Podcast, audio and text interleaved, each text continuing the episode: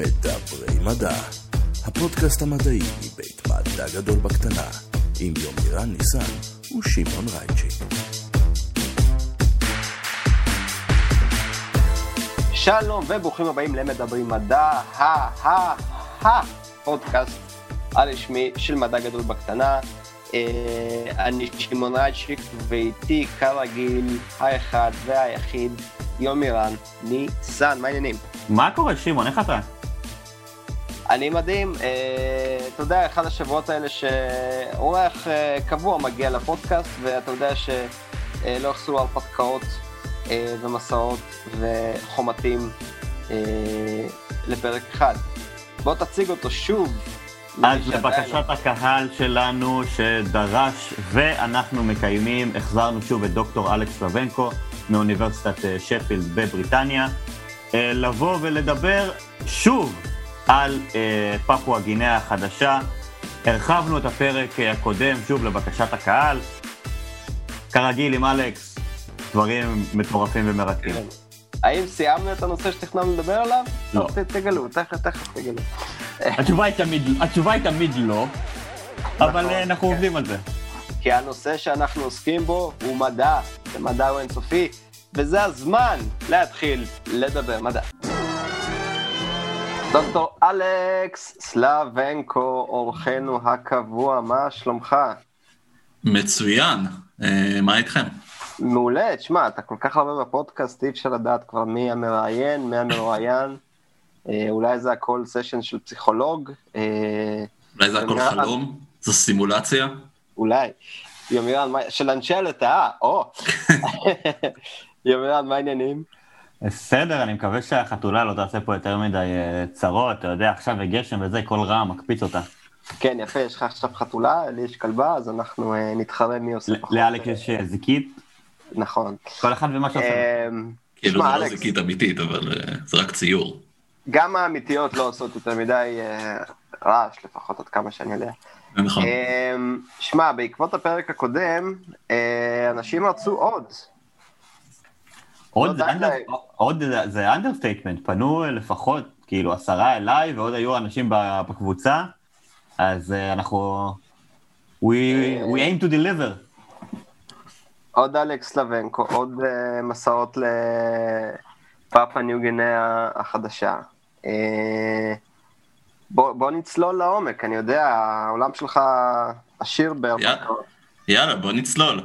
בפפואה גינאה, אגב, בפפואה גינאה מאוד מומלץ לצלול, יש שם אתרי צלילה ממש יפים, אבל זה לא קשור בכלל למה שאנחנו נדבר עליו היום. עשית את זה?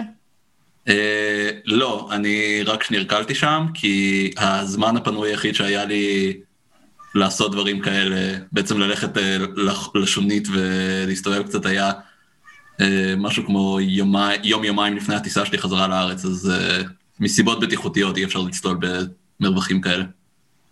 אבל השנירקול היה מדהים ומהמם, וזה היה באיזשהו אי קטן חמוד כזה שמסתובבים אליו וואלאבים ויונות כתר, שזה יו- יוני כתר. יונות או יונים? יונים, נכון? יוני כתר. יוני- קטע. כן, זה, בקיצור זה יונים אה, שמגיעים לך ל- בערך לגובה הבטן אה, חזה כזה, ויש להם כתר של נוצות על הראש. מאוד מגניבים. אתה בטוח שזה לא טווס? מאה אחוז. וואלה. כן, זה היונים הגדולות ביותר בעולם, לפחות היום, אחרי, מאז שהדודו כבר לא עימנו. מזל. דודו לא, היה יונה? מה? כן, כן. אני לא זוכר אם הוא היה ממש במשפחה של היונים שאנחנו מכירים, אבל בטוח בסדרה של היונאים. יונאים. זה נשמע כמו יונים שסיימו תואר. אה, אז בואו נתחיל בזה שנעשה קצת סקירה על אה, איפה היינו בפרק הקודם, ומשם נצלול. אז uh, בפרק הקודם לדעתי היינו בגן הזואולוגי של אה, אוניברסיטת תל אביב. Uh, כן, אבל ב, בסיפור שלנו היינו בגינאה החדשה, שזה אי uh, מאוד גדול שנמצא צפונית באוסטרליה, והאי השני בגודלו בעולם אחרי, uh, אחרי גרינלנד, שהוא אי מאוד מאוד מגניב, הוא נמצא על הקצה הצפוני של הפלטה הטקטונית האוסטרלית, והוא בעצם נוצר בצורתו הנוכחית אה, בין היתר בגלל התנועה הצפונה של הפלטה הזאת וההתנגשות שלה עם הפלטה ה- ה- הטקטונית הפסיפית שנמצאת מצפון לה והיא הרבה יותר גדולה ממנה. יש שם פעילות ססמית? כן, זה... הקצוות הצפון-מזרחיים של פפואה גינאה החדשה בעצם נמצאים על טבעת האש, שזה האזור, האזור הזה בקצוות של הפלטה הפסיפית שהוא מאוד מאוד פעיל מבחינה געשית, ויש שם כמה הרי געש, היו כמה התפרצויות גם בשנים, בשנים האחרונות, אבל רוב ההרים שם הם לא, בגינאה החדשה הם לא מתוצר, לא מתוצאה של פעילות געשית, אלא פשוט ההתכופפות או התקמטות של הפלטה האוסטרלית אחרי שהיא מתנגשת בפלטה הפסיפית שגרמה להתרוממות של הערים האלה. תחשבו על זה, תחשוב על זה כאילו שאתה דוחף איזה שני... גושי פלסטלינה. בדיוק, שני גושי פלסטלינה, כן. אז אחד אם אחד מהם יותר כבד והשני יותר קל, אז זה שיותר קל פשוט יתכמת. והקמט הזה שנוצר בקצה, זה בעצם מה שיצר את רוב ההרים של גינאה החדשה, באותה דרך שנוצרו הרי ההימאליה, בגלל ההתנגשות של הפלטה ההודית בפלטה האירואסית. ובנוסף יש שם גם עוד כל מיני חלקים שהם, נקרא להם שברי פלטה, זה מין אזורים שהם קצת יותר, קצת יותר מורכבים מבחינה גיאולוגית, אבל בגדול, בחלק כלשהו של ההיסטוריה שלהם הם היו איים עצמאיים ששחו להם באוקיינוס, עד שהם התנגשו בגינאה החדשה והתחברו אליה ובעצם יצרו את כל האי שנמצא כיום, שבצורתו הנוכחית הוא קיים כנראה משהו כמו אה, לא יותר מ-15 מיליון שנים. בוא נגיד 10 מיליון שנים גג, אה, שממש כל הרכיבים הנוכחיים אה, באמת מחוברים ו, וחלק מאותה מסה יבשתית. זה בא לידי ביטוי בחיים שיש עליו? אה, כן, ללא ספק. אה, אה, חלק מהמינים שם אה, התפתחו בזמן שהאזורים האלה היו איים אה, מופרדים זה מזה, אה, ובעצם העובדה הזאת של היו איים מבודדים כנראה אפשרה להם אה, באמת לעבור התמיינות ולהפוך למינים חדשים ונפרדים. החיות שדיברתי עליהן בפעם הקודמת, החומתים האלה של הערים שאני עובד עליהם, כנראה, לפחות לפי כמה ניתוחים ממש, שהרצתי ממש לא מזמן, כנראה שהתפתחו באמת ב... במשהו היום השפיץ הדרום-מזרחי של פפואה גינאה החדשה, שנקרא חצי האי הפפואני, שבעבר היה אי עצמאי, הוא היה כנראה אחד מהאזורים העתיקים ביותר של גינאה החדשה שנוצרו, ואז הוא פשוט היה לו מנותק עד שהוא התנגש ביחד עם כל שאר הגינאה החדשה בערך לפני 15 מיליון שנים, ואז הדברים האלה בעצם עברו הפצה לכל שאר האי. כנראה, זה הסיפור, זה עוד לא סגור, אבל uh, כפי הנראה זה מה שקרה, ויש מצב שהם בכלל הגיעו לחצי האי הפפואני הזה מהפיליפינים, בתקופה שזה עוד היה אי עצמאי והיה הרבה יותר קרוב לפיליפינים, שבעצמם הספיקו לנדוד הרחק, מ, הרחק מ, מהאזור הזה. זו נשמעת כזאת חקירה, אה, אני לא יודע, מצד אחד היא אפית, מצד שני אתה חוקר פה תהליכים של... אנחנו, אתה יודע, אתה מדבר על אה, איים ששתים להם באוקיינוס, הוא, הוא לא בדיוק... אה, זה, זה, זה הכל קורה כל כך לאט, ואני פשוט מנסה לדמיין, אתה יודע, בצורה מושכלת, איזה ראיות ואיזה אה, סוג של אה, דאטה בכלל צריך לאסוף כדי להיות קרוב ללהגיד את הדברים, ב... לא בביטחון שאתה אומר, אבל ברזולוציה לפחות שאתה מכוון אליה. אה, זה, זה, זה, זה די מדהים, כאילו, תחשבו על זה שנייה, זאת אומרת, להגיד שמין מסוים, שהיום הוא נמצא מפוזר ו- וחי לו כבר אה, מיליוני שנים על האי הזה, אה, לבוא ולעשות מין עבודת בלשות כזאת, די מדהים. רק, רק, את, רק אתמול שמעתי על זה, אגב, שמעון, מה שאתה אומר, זה קורה בהרבה מאוד מקומות, זה לא קורה רק אה, כמובן אה, אה, בפאפו, רק אתמול שמעתי במקרה הרצאה על משהו מאוד דומה, שעשו חקירה גנטית מאוד דומה למה שאלכס תיאר בחומתים, באיזשהו מין של עטלפים באירופה, שמופרד על ידי כל מיני שרשראות הרים של הטירנים בצפון ספרד והאלפים ובטורקיה, וזה מין עם תפוצה מאוד רחבה, אבל לא ידעו את, הפיצולים, את הפיצולים האבולוציוניים שקדמו, עם הופעת הערים האלה. זה דברים שקורים בהרבה מאוד מקומות, וזה מאוד מעניין בכללי. יש לזה גם חשיבות מאוד גדולה, שאלכס אולי יתייחס אליה עוד שנייה. כן, יש, יש בעצם, יש פה שני רכיבים חשובים שמרכיבים את, ה, את העבודת בלשות הזאת.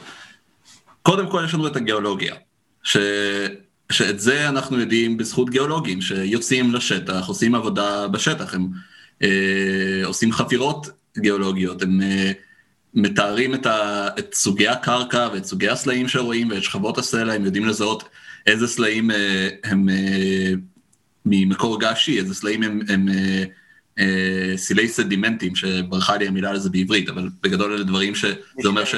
משקעים, בדיוק. שזה אומר שהיה שם ים בעבר, והם יודעים לעשות תיארוך עם כל מיני שיטות כימיות מגניבות, כדי להגיד גם מתי כל הדברים, כל השכבות סלע האלה נוצרו ובאיזה סדר.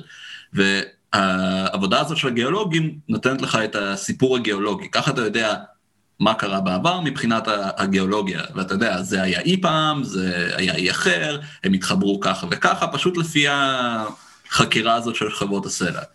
אה, מהצד השני יש לך את הביולוגים, כמוני, שהם אה, בשביל דברים מהסוג הזה, מה שאני מדבר עליו עכשיו, מה שהם עושים זה מה שדיברנו עליו בפרק הקודם, שהם משחזרים את היחסים הפילוגנטיים, היחסים האבולוציוניים בין קבוצות של מינים.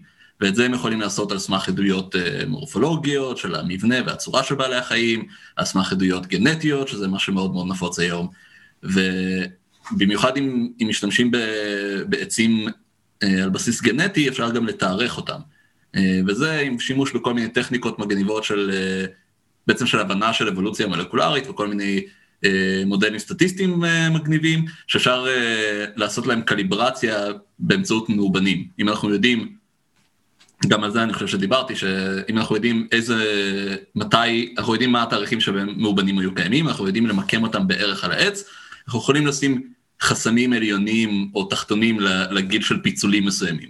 אוקיי? אם אני יודע שהאב הקדמון של כל החומתים היה אה, החומת הקדום ביותר שאנחנו מכירים ברשומות המאובנים הוא בין 100... 130, 140 מיליון שנים, לא זוכר בדיוק, אז אני יודע שהחומתים הם לפחות בני 140 מיליון שנים.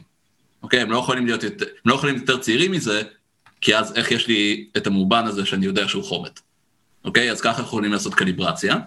כלומר, על פי המאובנים אתה אה, יכול אה, אה, להעריך את, את הקצב השינוי הגנטי, ואז... אה, כן, כי... לך סרגל מסוים. כן, כי יש, יש בעצם, לפי מידת השינויים הגנטיים בין uh, קצוות שונים בעץ, אתה יכול, אתה יכול uh, לשער, uh, אתה יודע, כ- כמה שינויים חלו לאורך כל ענף, ויש לך כל מיני, uh, uh, בגדול יש לך כמה קצבים, קצבים של אבולוציה שאפשר לחשב באופן בלתי תלוי מניסויי מעבדה, אבל בגלל שאזורים שונים בגנום מתפתחים בקצב שונה ובעלי חיים, ש... אורגניזמים שונים מתפתחים בקצב שונה, אז המאובנים האלה מאוד חשובים לתת את הקליברציה הזאת באמת כדי, אתה יודע, לווסת את הסרגל, צריך לעשות איזשהו תיאום כוונות. אחרת, אה, כשלא עושים קליברציה, מקבלים עצים עם תאריכים מאוד מאוד לא הגיוניים. במיוחד ככל שאנחנו מדברים פה על פיצול יותר קדום, ככה השגיאה נהיית עוד ועוד יותר גדולה. בסופו של דבר מה שאלכס מדבר עליו זה נקרא שעונים מולקולריים.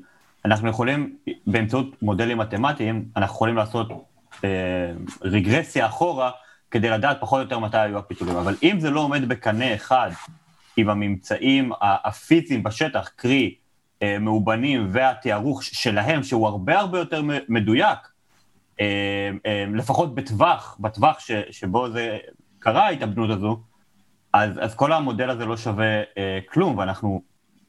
המודל המולקולרי חייב לעלות בקנה אחד עם, המוד... עם הממצאים בשטח, אה, ולפיו עושים בעצם את הקליברציות. עכשיו, גם מה שאלכס אה, עוד אה, אומר זה, קצבי מוטציות הם תלויים בהרבה מאוד דברים, אבל כשעושים שונים מולקולריים, לרוב מסתכלים על אזורים ספציפיים בגנום, שקצב המוטציות בהם אנחנו מכירים, לפחות בזמן שאנחנו עושים עבודות מולקולריות, הוא פחות או יותר קבוע, אוקיי? ואז אתה מסתכל על האזור הזה אה, במינים אה, שונים, ואתה יכול לעשות בעצם את החישובים האלה.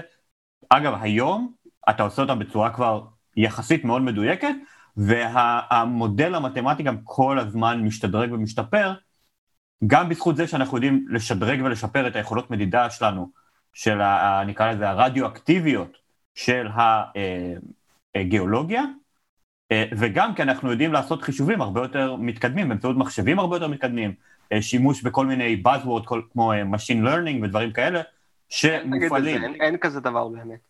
בדיוק. זה כמו פתח תקווה, זה לא באמת קיים, זה, זה משהו פיקטיבי. אז, אז, אז גם הרפרנס שלנו משתפר וגם ההבנה המולקולרית של, של החומר הגנטי משתפר.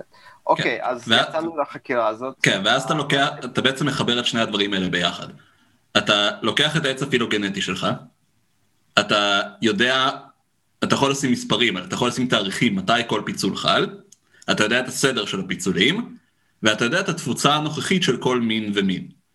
אתה יכול, יש כל מיני גם כן מודלים סטטיסטיים שעל סמך התפוצה הנוכחית יכולים לשחזר את, ה, את התפוצה של האבות הקדמונים בכל נקודת פיצול, אוקיי? בעצם לתת לך איזשהו, אה, איזושהי הסתברות לתפוצה הקודמת של האבות הקדמונים של המינים בעץ שלך, וככה אתה יכול ללכת עוד ועוד ועוד אחורה. ואם אתה יודע את הסיפור הגיאולוגי, אז במקרה הכי טוב יש לך מאובנים שממש מתאימים בתוך העץ, שאתה יודע למקם אותם, ואז אתה יכול ממש לומר, כן, אני יודע שהאב הקדמון הזה היה פה, הוא היה דווקא באזור הזה.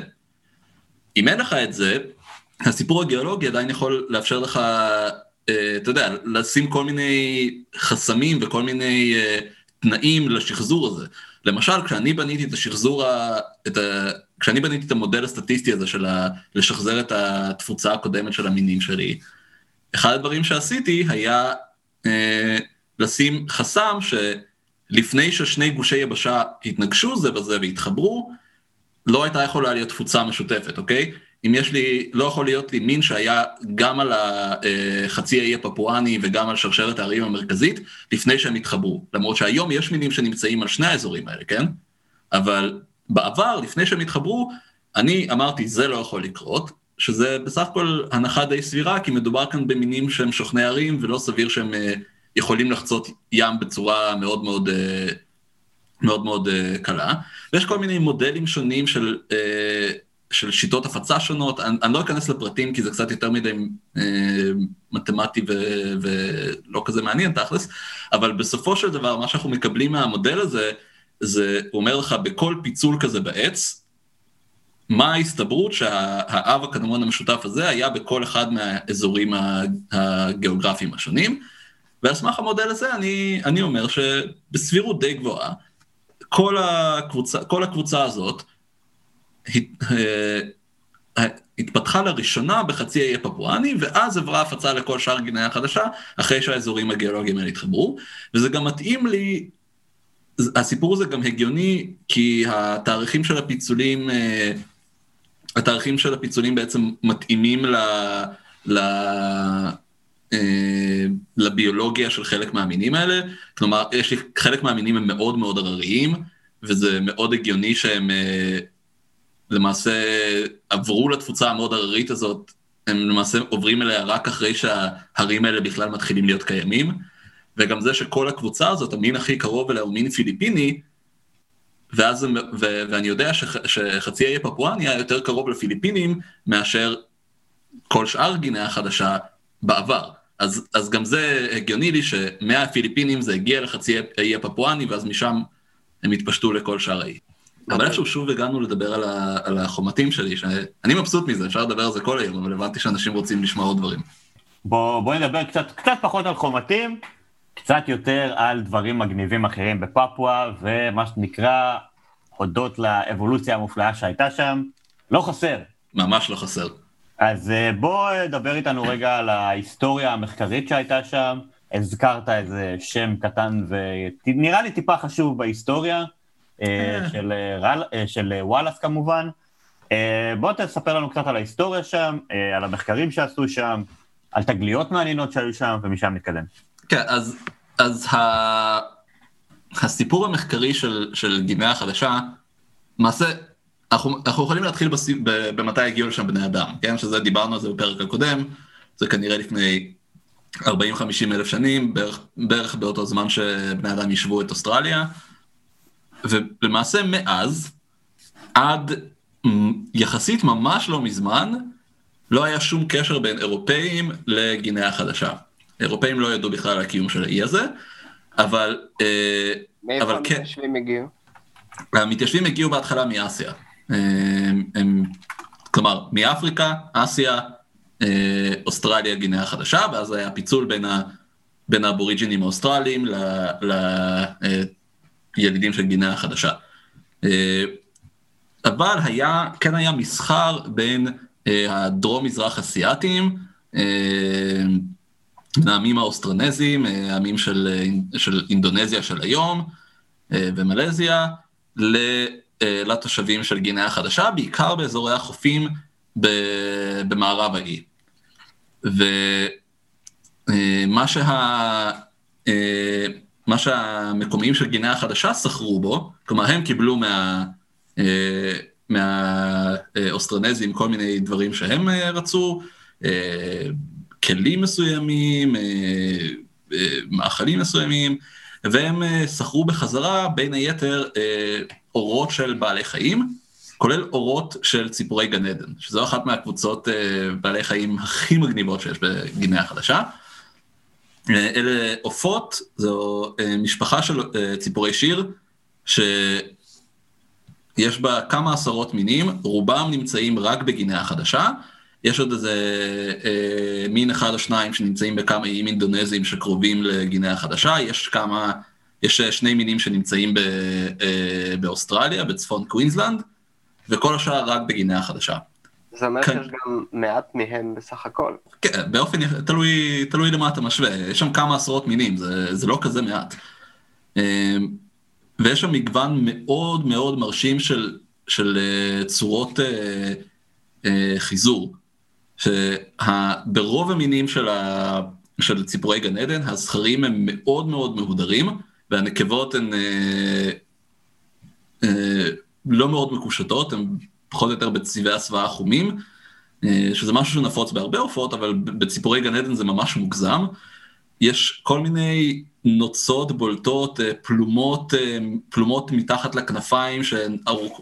יכולות להיות ארוכות פי שתיים מאורך הגוף, ציציות מאוד ארוכות על הראש, כל מיני, אה, מין, שהם יכולים אה, אה, לנפח אה, אזורים מסוימים, נוצות באזורים מסוימים של הגוף ולשנות לחלוטין את הצורה של הגוף, את המתאר שלו, והם עושים כל מיני ריקודי חיזור מורכבים ודברים פסיכיים לחלוטין. ויש הרבה מאוד צורות שונות של קישוטים כאלה למינים שונים, וזה הכל קשור לצורות, לאסטרטגיות הרבייה של כל מין, כי הם גם, יש להם אסטרטגיות רבייה שונות, אה, מבחינת האופן חיזור שלהם, אם זה זכר אחד שמחזר אחר נקבה אחת, כמה זכרים שמחזרים ביחד, כל מיני דברים כאלה. אה, והבוטם ליין פה זה שאלה ציפורים מאוד מאוד מאוד מאוד יפות. וה... גיגלתי עכשיו, כן, יש, הן מהממות. זה, הן מפורסמות עם הגיף הזה שנוגדות ככה. כן, זה אחד, אחד מהמינים, אה, כן, כן, זה ה... אה, אני לא זוכר אם זה ה-Superb או ה-Magnificent Bird of Paradise. יש להם הרבה שמות כאלה שאתה יודע. למאזינים שלא לא ראו אותי מדגים את הריקוד של הציפור, רקדתי ממש יפה. ממש ממש. כן, לדעתי זה ה-Superb. איך אתה, אה, איך אתה אחרת מחזר אחרי נשים? כאילו. This is what we do. לא, אני פה פורס נוצות ורוקד, מה זאת אומרת? בדיוק. כן, בדיוק. אמ, אז אלה ציפורים מאוד מאוד יפות, והמקומיים בגינה החדשה משתמשים בנוצות שלהם אה, להכנה של אה, חלק מה, של הלבוש המסורתי, בעיקר הלבוש הטקסי המסורתי. אה, אז יש להם כל מיני מסכות מאוד מאוד גדולות וכל מיני גלימות ודברים שהם משתמשים בהם בעיקר לטקסים, ואז הם משתמשים בנוצות האלה. לכן צדים אותם, ו... והם גם מוכרים, היו מוכרים את האורות האלה לסוחרים, אבל היה שם, ו... ובעצם דרך המסחר הזה, זה הגיע ביד שנייה בסופו של דבר לאירופה. בערך במאה ה-15 התחילו להגיע האורות הראשונים של ציפורי גן עדן לאירופה, אה, ואירופאים לא ממש ידעו איך לאכול את זה, כי אה, הדרך שבה בגינה החדשה היו מכינים את האורות זה שהיו אה, היו מורידים לעופות גן עדן את הרגליים ואת הכנפיים. אוקיי? אז כל מה שהם היו מביאים זה אור עם פלומה ארוכה כזאת, ובלי רגליים ובלי כנפיים. והאירופאים חשבו שהדברים האלה פשוט עפים כל הזמן, הם לא נוחתים, כי אין להם רגליים, אז הם אף פעם לא על הקרקע, אז הם רק עפים, והם עפים עם הפלומות הארוכות האלה. ואז הם חשבו שזה בעצם, אה, ככה הגיע השם של ציפורי גן עדן, ציפורים שהגיעו מגן עדן, כי הם כל הזמן עפות להם בשמיים בגן עדן. אה, הייתי בטוח שזה פשוט בגלל שהן כל כך יפות שהן כנראה הגיעו מגן עדן. האמת, זה היה החשיבה שלי. אז, אה, אז, אז כן, הסיפור האמיתי הרבה יותר מגוחך מזה. עכשיו, אז... אז היו, היו אנשים שפעם חשבו שעצלנים ניזונים מאוויר. פשוט נכון, כי... כן. כן. אנשים חשבו הרבה דברים מוזרים בעבר. אה, אז זהו, אז, אה, אז האירופאים, יד... אז במאה ה-15 פחות או יותר, האירופאים ידעו שיש איזשהו מקום כזה, איפשהו במזרח, שממנו מגיעים העופות גן עדן האלה, אבל הם לא ידעו איפה. אה, ואז במאה ה-16, האירופאים הראשונים הגיעו לגינאה החדשה ומיפו את החופים שלה, זה היה מלאך פורטוגזי שאני לא זוכר את שמו, אבל הוא בעצם היה הראשון, ש... האירופאי הראשון שמצא את גינאה החדשה. אפשר לומר שהוא גילה אותה, אבל אני לא אוהב להשתמש במילה הזאת, כי היו שם אנשים כבר עשרות אלפי שנים לפני שהוא הגיע לשם. אבל הוא האירופאי הראשון ש... שהגיע לשם. גילה אותה לאדם הלבן, או נקרא לזה, כן. לאדם, ה... קצת אולי לא, לא זה, אבל יותר לאדם המתעד נקרא לזה. כן, ו... ו... עם הזמן, מאז הגילוי הראשון הזה, הגיעו לשם עוד ועוד אירופאים, כולל הולנדים ש... שהקימו שם מושבות, ובריטים שהקימו שם מושבות. where is one white man, there is more white man. כן, זה בעצם, הם עשו את מה שהאירופאים עשו באופן כללי באותה תקופה של המאה ה-16-17. הם היו מגיעים למקומות ומקימים שם מושבות.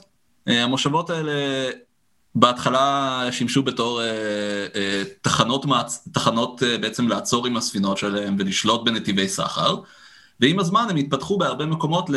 ל קולוניות יותר גדולות שממש נכנסו לתוך עומק השטח וכדי לנצל את המשאבים שהיו שם. בגינאה החדשה זה לא כל כך קרה, וזה משתי סיבות. אחד, ה...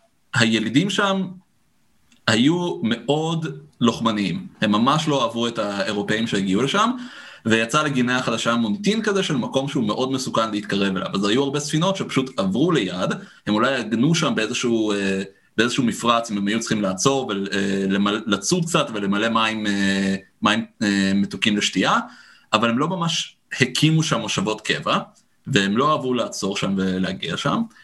ושתיים, היה מאוד מאוד קשה להיכנס לתוך עומק האי, כי כמו שדיברנו בפרק הקודם, יש שם הרים מאוד מאוד גבוהים, מאוד מאוד תלולים, והשטח שם הוא כל כך קשה, שעד היום מאוד קשה להיכנס פנימה לאי, בטח ובטח במאה ה-16, במאה ה-17. ובטח שאם אתה צריך, אם המקומיים לא ידידותיים ומכירים את השטח, לנהל שם לוחמת גרילה בג'ונגלים, בטח בנשקים שלה, זה לא בדיוק משהו שהאירופאים היו בנויים אליו. כן, אתה, אתה בעצם באיזשהו מצב שאם אתה נמצא קרוב לפני הים, אתה, אתה כל הזמן מוכה במלאריה, ואם אתה, מצ... ואם אתה עולה למעלה כדי לצאת מאזורי המלאריה, אתה צריך לטפס על הרים מאוד מאוד תלולים, שבמקומות מסוימים הם באמת בלתי ניתנים לאווירה. וכמובן אין לך מפות, אין לך כלום, אין לך שום ידע מוקדם. מזה הדרך היחידה לגלות זה, זה ממש להתחיל לעלות עד שאתה מגיע למקום שהוא בלתי ניתן למעבר. אז הקולוניות הראשונות שבאמת הוקמו שם היו בעיקר באזורי החופים, הם לא ממש נכנסו לעומק השטח, ורוב המדינות התמקדו באמת באזורים שהם היו יותר קלים לניצול. אוסטרליה, דרום אמריקה, אפריקה לא כי מלאריה, אבל גם לשם בסוף הם הגיעו. ברגע שהם הצליחו לפתח תרופות יחסית יעילות נגד מלאריה, זה לקח זמן, אבל בסוף גם לשם האירופאים הגיעו. וגינאה החדשה איכשהו נותרה מאחורה, משהו שהיום בהחלט משחק לטובתה, כי בימינו זה אחד המקומות ה... האחרונים שעוד נותרו בהם באמת אזורים נרחבים של יער גשם בתולי, ש... שלא נחרט מעולם, פשוט כי הגיעו אליו מאוד מאוד מאוחר. אז לא הספיקו לנצל אותו באותה רמה ש...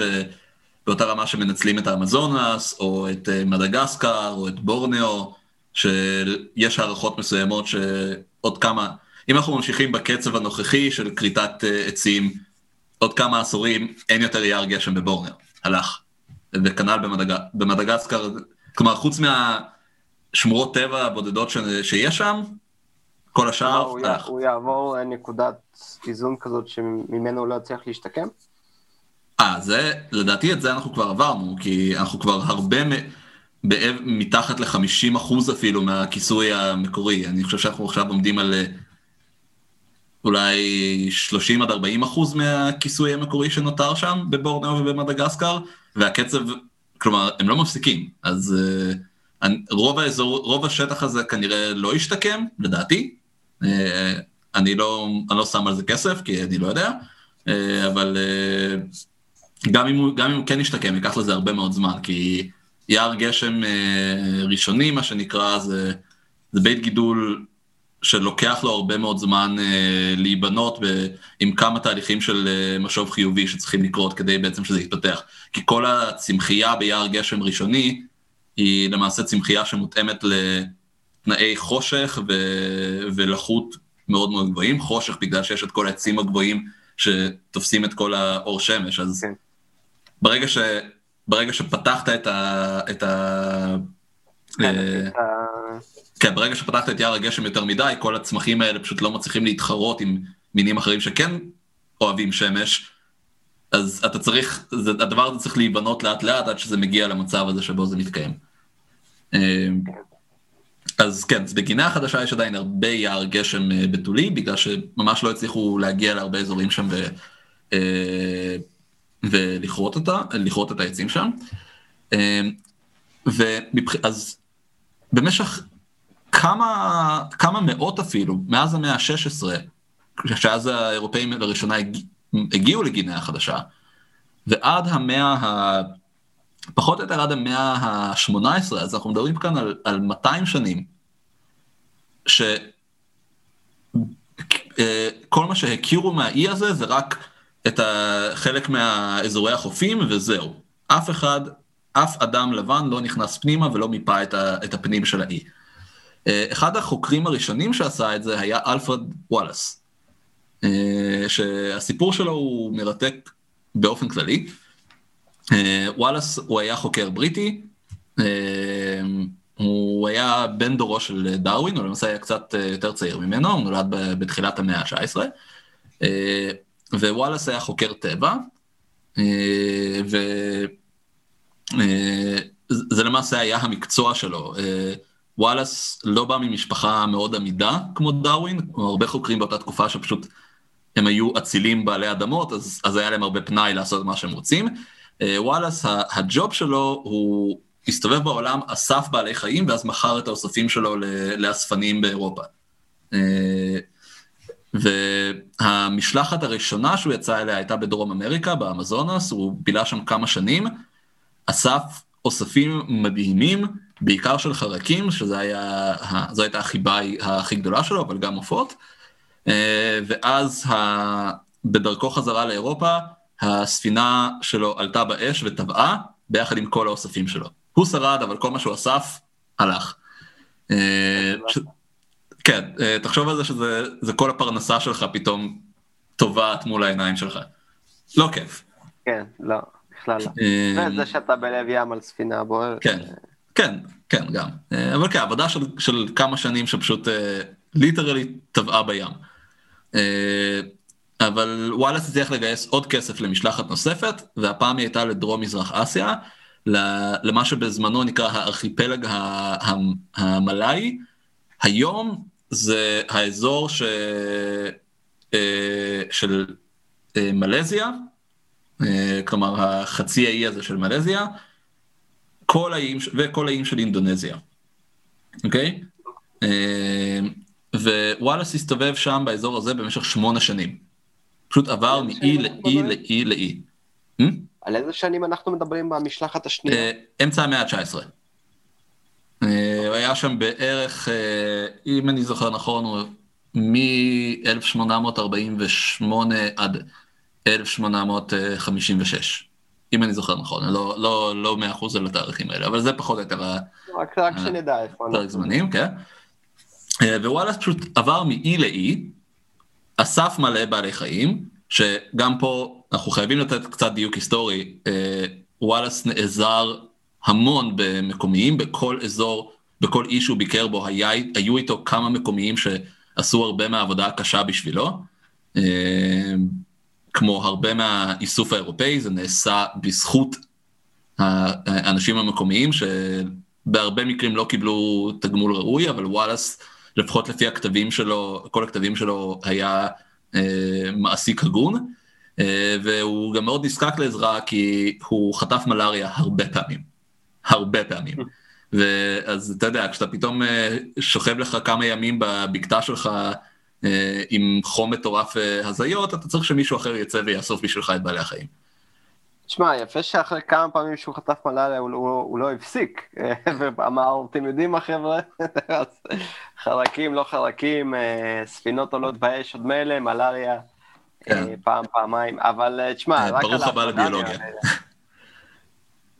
אני במחשבים, יש פה וירוסים, אבל אתה יודע. כן, אז, אז וואלאס... וואלאס, הגדולה האמיתית של וואלאס זה שבמהלך כל האיסופים האלה, הוא לא רק אסף בעלי חיים, אלא הוא גם חשב הרבה על הפגמים הגיאוגרפיים הרחבים במה שהוא מוצא. והוא בעצם ראה שככל שהוא מתרחק מהיבשת של אסיה, בעלי החיים הולכים ונהיים פחות ופחות דומים למה שאתה מוצא על היבשת, אוקיי? ואתה לאט לאט מאבד דברים, באיזשהו שלב אתה מתרחק מספיק, פתאום אין לך יותר חתולים גדולים. אוקיי, עברת את סומטרה, אין יותר חתולים גדולים. אתה ממשיך הלאה והלאה, אתה עובר את uh, בלי, אין יותר טורפים, אין יותר יונקים טורפים. ויש כל מיני משפחות של ציפורים שגם כן נעלמות. אבל אז... אה, כן. יש לי שאלה.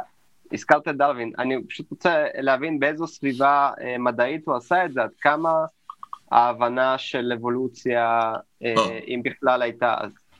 אני, אני מגיע לזה. אמ, אז, אז וואלאס ראה שככל שהוא ממשיך מערבה לכיוון אוסטרליה, בעלי החיים נהיים יותר ויותר דומים ל, אה, לאלה שבאוסטרליה, ואפילו מעבר לזה. עברת, ברגע שעברת לבלי, אוקיי, אם אתה הולך מערבה, אה, סליחה, אה, הפוך, כשאתה ממשיך מזרחה לכיוון אוסטרליה. אם אתה הולך מערבה מאוסטרליה, ברגע שאתה חוצה מלומבוק לבלי, עברת את האזור הזה, אין יותר יונקי כיס, אוקיי? אז יש לך, אז הוא בעצם מבין שה, שהבעלי החיים שהוא רואה באיים האלה, המקורות שלהם הם אוסטרליה ואסיה. אוקיי? כל אחד מהם, אה, וככל שאתה מתרחק הם נהיים פחות ופחות דומים. ויש איזשהו מחסום שמפריד בין בלי ולומבוק, שהוא בעצם המחסום הזה בין המינים האסייתיים למינים האוסטרליים. ובמהלך אה, אחד מהתקפי המלאריה שלו, וואלאס חשב וחשב וחשב, בעצם הבין עלה על המנגנון שבו כל המגוון הזה נוצר, והוא בעצם עלה על, על אותו מנגנון של דרווין, של אה, אבולוציה לפי ברירה טבעית. דרווין עדיין לא פרסם את זה. דרווין היה כבר, אה, הוא, הוא, דרווין סיים את המשלחת שלו לגלפגוס, שבה הוא היה בגלפגוס ב-1836. הוא כבר ידע, הוא כבר חשב על האבולוציה, אבל הוא עדיין לא פרסם על זה, הוא ישב אצלו, הוא ישב באנגליה, וכתב, ואסף ראיות, וכתב, וכתב, וכתב. ופחד. ואז... פחד מההשלכות.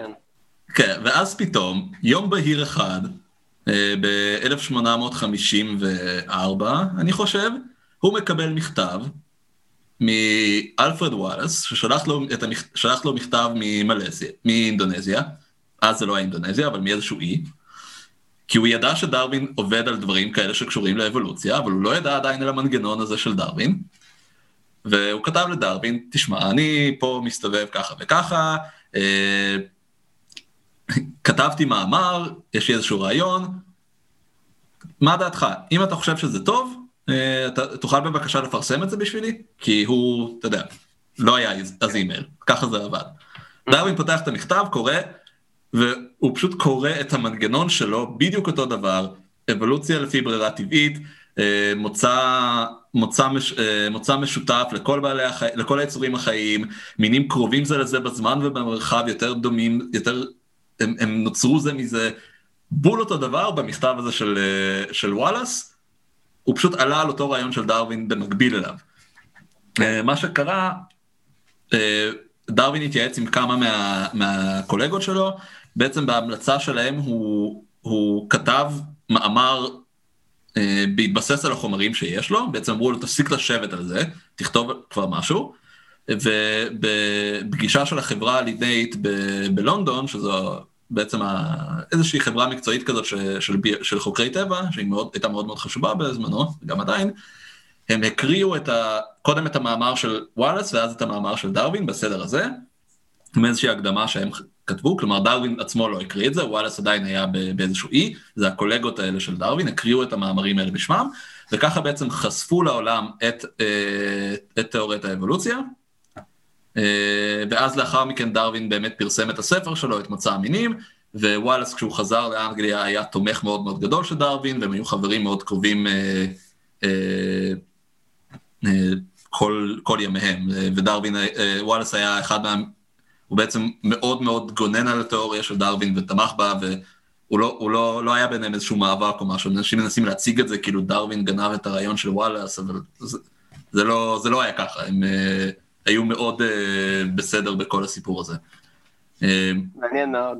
צריך להגיד משהו נוסף, בהמשך כמובן למה שאלכס אמר, דרווין, כשוואלאס שלח לו את המכתב ודרווין באיזשהו מקום נלחץ, דרווין כבר אז היה אה, חוקר טבע ו- ובעל שם עולמי אה, בכל התחום הזה של אה, אה חקר אה, עולם הטבע ובעלי החיים ודברים כאלה. אה, והוא היה סוג של, אה, לא יודע מה, של... אה, היה לו סוג של סניף דואר בבית שלו עם חלופות מכתבים עם חוקרי טבע מכל העולם. זאת אומרת, זה לא היה חריג שהוא קיבל... אגב, כשהוא מת, מצאו בשולחן שלו את הכתבים של מנדל. הוא לא היה... ש, שהוא אבי הגנטיקה עם האפונים והכל, אולי נעשה על זה פרק נפרד, אבל המכתב היה סגור הרמטית עדיין על השולחן שלו, והוא קיבל אותו, פשוט הוא מת לפני שהוא הספיק לעבור עליו. לא הגיע אליו. כן. אמ, אתה יודע, יש לך דברים באינבוקס שפשוט שוכבים שם. שפשוט שוכבים שם, בדיוק, ואז אתה מת. אמ, אבל אבל אה, אה, דרווין עצמו היה לו, אה, היה מדען מאוד מכובד ומוכר, ושמע, גם אני, אם הייתי, אתה יודע, עבודת חיי שאני דוגר עליה כבר 20 שנה, פתאום אה, איזה אה, חוקר, אה, בוא נגיד ככה, הרבה, פישר, כאילו בתחילת דרכו, יחסית, אה, לא מוכר, לא ממשפחה אצילה, צריך לזכור גם את אה, קונטקסט הזמן, אה, פתאום אה, אתה מקבל אה, מכתב ש, שאותו מנגנון שאתה חשבת עליו, עולה לו בזמן שהוא חולה במלריה. עכשיו בוא נגיד את האמת, כשאני חולה, אה, הדבר האחרון שאני חושב עליו זה מנגנונים ביולוגיים. הוא חשב על תיאוריה ששינתה את איך שאנחנו מבינים וחושבים על עולם הטבע היום, אז כל אחד חולה בדרך אחרת. כן. אה, כן. כן אה, אני רק אגיד דבר נוסף, בהמשך למה שאלכס אמר, שמי שילך היום למוזיאון הטבע בלונדון, יש שם את Darwin Wing, שזה אגף מאוד גדול, חלק גם מהאוספים של וואלאס מוצגים שם, וניתן עדיין לראות אותם בעיניים שלנו, גם של דרווין כמובן. כן, אני... המוצגים המקוריים, כן. החלקים שאסף? כן. כן. אני, אני, אני לא יצא לי לראות ספסימנים של אה, וואלאס באופן אישי, אבל אה, אני כן, אה, אני כן עבדתי קצת במוזיאון הטבע בלונדון ובאוספים, והסתכלתי קצת בלטאות שדרווין אסף בדרום אמריקה ובגלפגוס, וזה היה מאוד מאוד מגניב. מגניב. עכשיו, הקשר של, של וואלאס לגינאה החדשה, זה שהוא למעשה הגיע גם לשם, זו הייתה התחנה הכי מזרחית שהוא הגיע אליה במסע שלו.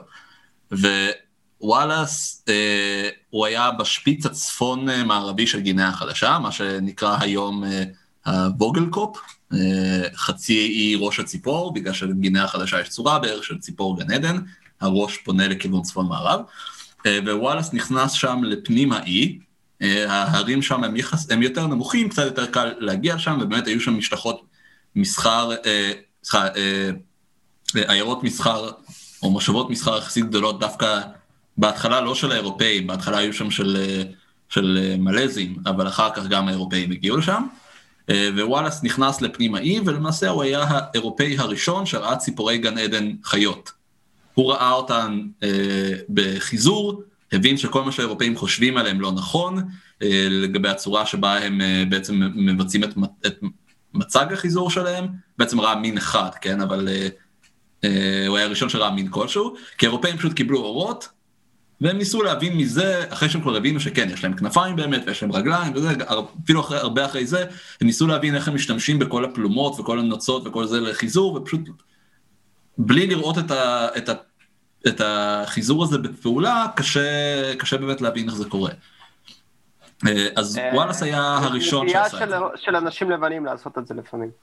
זה, זה, זה, לא, רק, זה לא רק עניין כזה, זה, זה לא מאיזשהו מקום של התנשאות, אבל זה באמת שאתה אתה כן, מדען, אה, אתה מקבל משהו, אתה מנסה להבין איך, מה, למה. קשה לפעמים ל... אתה יודע, לשים את הדברים בקונטקסט לתקופה, זאת אומרת, לטוס, זאת אומרת, היום אנחנו ישר חושבים על טיסה, כן? כן. להגיע לאנשהו, היה מסובך. כן, אה, יש... זה היה דבר אה, סופר קשה. יש ספר של דיוויד אטנבורו, ספר מאוד מאוד uh, מעניין על ההיסטוריה של המחקר של עופות גן עדן, של ציפורי גן עדן, עם הרבה ציורים וצילומים וזה, ו... והוא מתאר שם, בין היתר גם, יש שם כל מיני ציורים של איך, איך אירופאים בזמנו, לפני שחשבו שהדברים האלה נראים כשהם בחיים, שהם נסו, ניסו לצייר את זה בחיים, רק על סמך האורות שהם מקבלים. ו... כן, זה לא תמיד יוצא מושלם, אבל, אבל זה מעניין בכל אופן. לקח הרבה זמן עד שבאמת ראו אותם. אה, אנחנו עושים את זה עם אה, דינוזאורים היום, זאת אומרת, אנחנו מסתכלים על אה, מאובנים ו... כן, שם זה עוד יותר קיצוני. כן. אמ, אז אחרי, אחרי וואלאס הגיעו לשם עוד ועוד חוקרים, עוד ועוד אירופאים, שלמעשה אירופאים התחילו למפות את הפנים של גינאה החדשה. כי אתה יודע, אחרי שכבר סחטו את כל המשאבים שיש מדרום אמריקה ואפריקה ואוסטרליה, יאללה, צריך ללכת לאן שעוד נשאר. גינאה חדשה. בואו נתחיל אה, להיכנס פנימה. ובהתחלה הם עשו את זה לאורך הנהרות הגדולים, אה, כשיש שני נהרות עיקריים בגינאה החדשה, יש את נהר הפליי, אה, הרמו פליי בדרום, ואת נהר הספיק בצפון, ששניהם מתנקזים משרשרת הערים המרכזית אל האוקיינוס. אה, למעשה נהר הפליי מתנקז ל, אה, לי, לים האלמוגים שמפריד אה, בין גינאה החדשה ואוסטרליה, והספיק ממש לאוקיינוס השקט. והמשלחות הראשונות פשוט שטו לאורך הנהר, בעצם הם שתים במעלה הנהר עד, שהם, עד שכבר אי אפשר, כי כבר אי אפשר לשוט שם מסירה, ואז יוצאים ברגל ועולים ברגל כמה שאפשר. ככה התחילו המשלחות הראשונות, ועשו את זה בכל מיני מקומות שונים. אה, והתחילו ככה לאט לאט למפות את זה, לגלות עוד ועוד עמים שיש בגינאה החדשה, הם גילו בין היתר שהאנשים שנמצאים בהרים הם מאוד מאוד שונים מבחינה אתנית, מבחינה לינגוויסטית, אה, מהעמים ששוכנים לאורך החופים, והיו שם גם, הם גם גילו שזה מאוד מאוד קשה. זה היה מאוד מאוד קשה להגיע לפנים האי, כי שוב, זה מאוד מאוד תלול, זה קשה מבחינה לוגיסטית, אה, ו, וכן, היו מקומיים אה, לא כל כך ידידותיים בחלק מהמקרים. אה, ויש כל מיני סיפורים מאוד הזויים על, על מסעות המחקר לגינה החדשה. למשל היה אה, איטלקי אחד בשם דה אלברטיס, שהיה פסיכופת לחלוטין. אה, הוא שט, לו, הוא שט בסירה במעלה הנהר הפליי. אה, הגישה שלו כש, כשהוא התקרב ל, לכפר, הייתה לירות אה, אה, ברובים ותותחים לאוויר כדי להפחיד את המקומיים, כדי שינטשו את הכפר, ואז הוא היה נכנס פנימה וגונב את הכל. אוקיי, okay, ככה, ככה אין, התנג, אין התנגדות, נכון? הם ברחו, אפשר לבוא, אפשר לקחת. אה, כמובן שבדרך חזרה, הוא היה צריך לחזור באותו נהר. ואז, והם חיכו לו, הם ידעו, טוב, הוא עולה למעלה, הוא הולך לחזור. עכשיו נתפוס אותו. ואז הוא, אה, והתיאור של המלאכים ששטו איתו זה שהוא עמד על החרטום של הספינה, החזיק אקדח בכל יד, ירה לשני הצדדים במקומים, תוך כדי שהוא שר אריות באיטלקית. הוא... זה, ו... זה, זה חוקר, חוקר טבע. והוא, בגלל שהוא לא רצה שאף אחד מה... ואתה הולך עם הגומיות שלך. כן, והוא לא רצה שאף אחד מהמלאכים ששתים איתו יגנבו מהציוד האישי שלו, אז הוא שמר פיתון בתוך התיבה שלו, ככה שכל אחד שחשב, או, אני הולך עכשיו לראות מה הוא מחביא שם, פותח את התיבה, פתאום מוצא נחש מכודרר שם אה, בין כל, ה... בין כל היקרי ערך שלו. פסיכופת לחלוטין. תשמע, אה, מנגנון אבטחה במאה, מה זה היה? המאה ה-19, אין איזה טכנולוגיה מעבר למנעול, אז מנעול כן. זה נחש, כאילו, אתה יודע, כן. זה אלמנטרי, ווטסון. אה, כן, אז... תשמע, אני רק אגיד שנשמע לי שכדי לצאת למסע כזה, שאתה יודע, מסע לבד זה דבר מסוכן, מסע לארץ אה, לא ידועה ולא ממופת, שידועה בנייטיבס הלא ידידותיים שלה, זה דבר די פסיכי, כן. אתה צריך או, או לאהוב טבע, או לא לאהוב את החיים שלך, ואולי קצת משניהם. או לאהוב הרפתקאות, שזו הייתה כן. הסיבה, אחת הסיבות העיקריות שאנשים עשו את זה, הם רצו... כנראה. כן. בשביל האתגר, להראות שהנה, הגענו למפות מקום, את המקום האחרון שעדיין לא מופה. עכשיו. כן. היה כל כך קשה להגיע לפנים של, ה, של האי, שבאמת ה, ה, למפות ממש את האזורים הכי פנימיים, את, ה, את ההרים המרכזיים, כל זה התאפשר רק במאה ה-20, אחרי, אחרי שהיו מטוסים, שאפשר היה לטוס איתם בעצם מעל ההרים, לעבור את המחסומים האלה ולראות מה יש מתחת. וככה גילו שבאחד מעמקי ההרים המרכזיים יש אה, אוכלוסייה שמונה אה, כמה מאות אלפי אנשים עם חקלאות מפותחת. שפשוט... כן, אני חושב אה, שהזכרנו אותה גם בפרק כן, הקודם. כן, הם פשוט היו שם עד המאה ה-20 ולאירופאים לא היה מושג, כי לא היה להם דרך להגיע לשם עד אז. עכשיו, אחת התגליות הכי גדולות של וואלאס הגיעו מפפואה, שזה בעצם סוג של baby שלך, נקרא לזה הביוגיאוגרפיה. נכון. אה, בוא, בוא תסביר לנו קצת על המונח המאוד מעניין הזה ומה המשמעות שלו לעולם שלנו. ביוגיאוגרפיה זה המדע שעוסק בקשר בין גיאוגרפיה לביולוגיה, אוקיי? על התפוצה המרחבית של יצורים חיים, של תכונות של יצורים חיים, על אה, אה, דברים כמו שדיברתי בהתחלה ממש על הפרק אה, היום, של ה... אה, איפה יצורים חיים היו בעבר ואיך הם עברו הפצה למקומות שונים. אה, זה למעשה המדע שעוסק בזה, ווואלאס ייסד את המדע הזה. אה, בזכות התצפיות שלו, אה, כמו שאמרתי, על המרחק הזה מאסיה ומאוסטרליה, ואיך עולם החי משתנה עם המרחק, כתלות במרחק הזה. אחרי, ש... אחרי, ה... אחרי שוואלאס פרסם את המאמר הזה שלו אה, על האבולוציה, הוא התמקד יותר דווקא בדגמים המרחביים האלה, אה, והוא פרסם, אה, הוא בעצם היה הראשון שפרסם חלוקה ביוגיאוגרפית של כדור הארץ. הוא חילק את כדור הארץ לאזורים שהם נבדלים זה מזה בעולם החי שלהם, אוקיי? וואלאס חילק את זה לכמה אזורים, אז למשל היה את האזור האוסטרלי, שיש שם את עולם החי האוסטרלי שהוא מובהק בפני עצמו, שונה מכל מה שהיה אחר כך, ואז אה, אתה ממשיך לך מזרחה, ואז אתה מגיע לאזור האסייתי. ההגדרה, אה, שלי, ההגדרה שלי לעולם החי האוסטרלי זה פשוט חיות כיס חמודות ומלא דברים שיהרגו אותך. אז... חלוקה אז, לגיטימית. אה, פחות או יותר, כי תכף אנחנו נראה שהמצב קצת... מסתבך כרגיל בביולוגיה. אה, ואז אתה ממשיך עוד מזרחה ואתה מגיע ל... ל, ל אה, בעצם מזרחה וצפונה ואתה מגיע לאזור הפלא-ארקטי, אוקיי? האזור הממוזג של העולם הישן, בגלל זה זה הפלא-ארקטי. אה, יש את האזור האסייתי שהוא אזור טרופי, ואז יש את את כל אפריקה שהיא מדרום לסהרה, שהיא האזור האפרוטרופי, או האזור האתיופי, יש לזה שמות שונים. ואז האמריקות עצמן מחולקות לאזור הנארקטי, שזה צפון, בצפון אמריקה, והנאוטרופי, אה, שזה דרום אמריקה בעיקר, ומרכז אמריקה, שזה בעצם הם החדשים, כי האמריקות זה העולם החדש, והפעל הארקטי זה הישן. אה, ויש, אה, לפי איך שוואלאס תיאר את זה, יש, הפרד, יש קווי הפרדה בין האזורים האלה. כשהקו הכי, מופ... הכי ברור והכי uh, חד קרוי על שמו קו וואלאס, uh, הוא לא טבע את המונח קו וואלאס, אבל מאז הוא קרוי על שמו, וזה בעצם הקו הדמיוני הזה שעובר בין האיים האינדונזיים של בלי ולומבוק, שוואלה, מה מסתבר? יש לזה משמעות גיאוגרפית מאוד מאוד ברורה.